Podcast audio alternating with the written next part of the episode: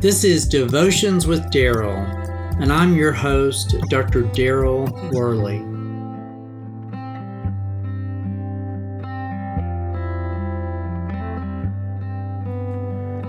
If you've ever been to a public performance venue, you will find that there are some points of access where you're not able to enter.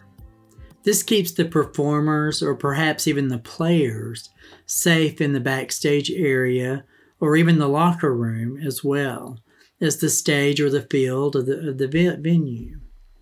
In order to access this area, you must have a security clearance and usually a badge of some sort.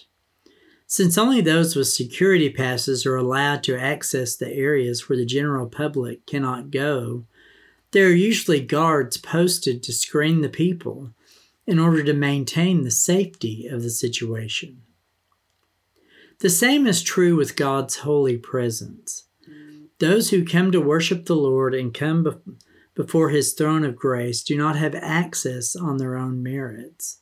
They need to show that they have received security clearance and are not going to barge in on their own terms. And since we have a great priest over the house of God, let us draw near to God with a sincere heart and with the full assurance that faith brings having our hearts sprinkled to cleanse us from a guilty conscience, and having our bodies washed with pure water.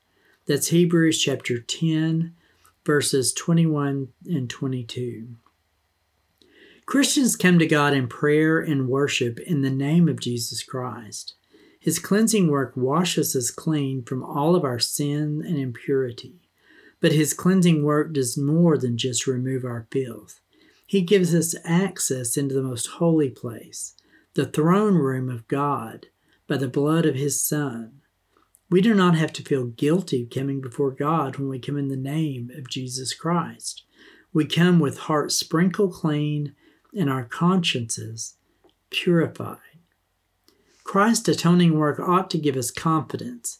It means that God does not merely tolerate us coming before Him, he is not only going to act with graciousness and kindness towards us, He welcomes us into His presence with joy as His own children. Because of Jesus Christ, we can come as those who have been redeemed from death, restored from the fall, and forgiven of our sins.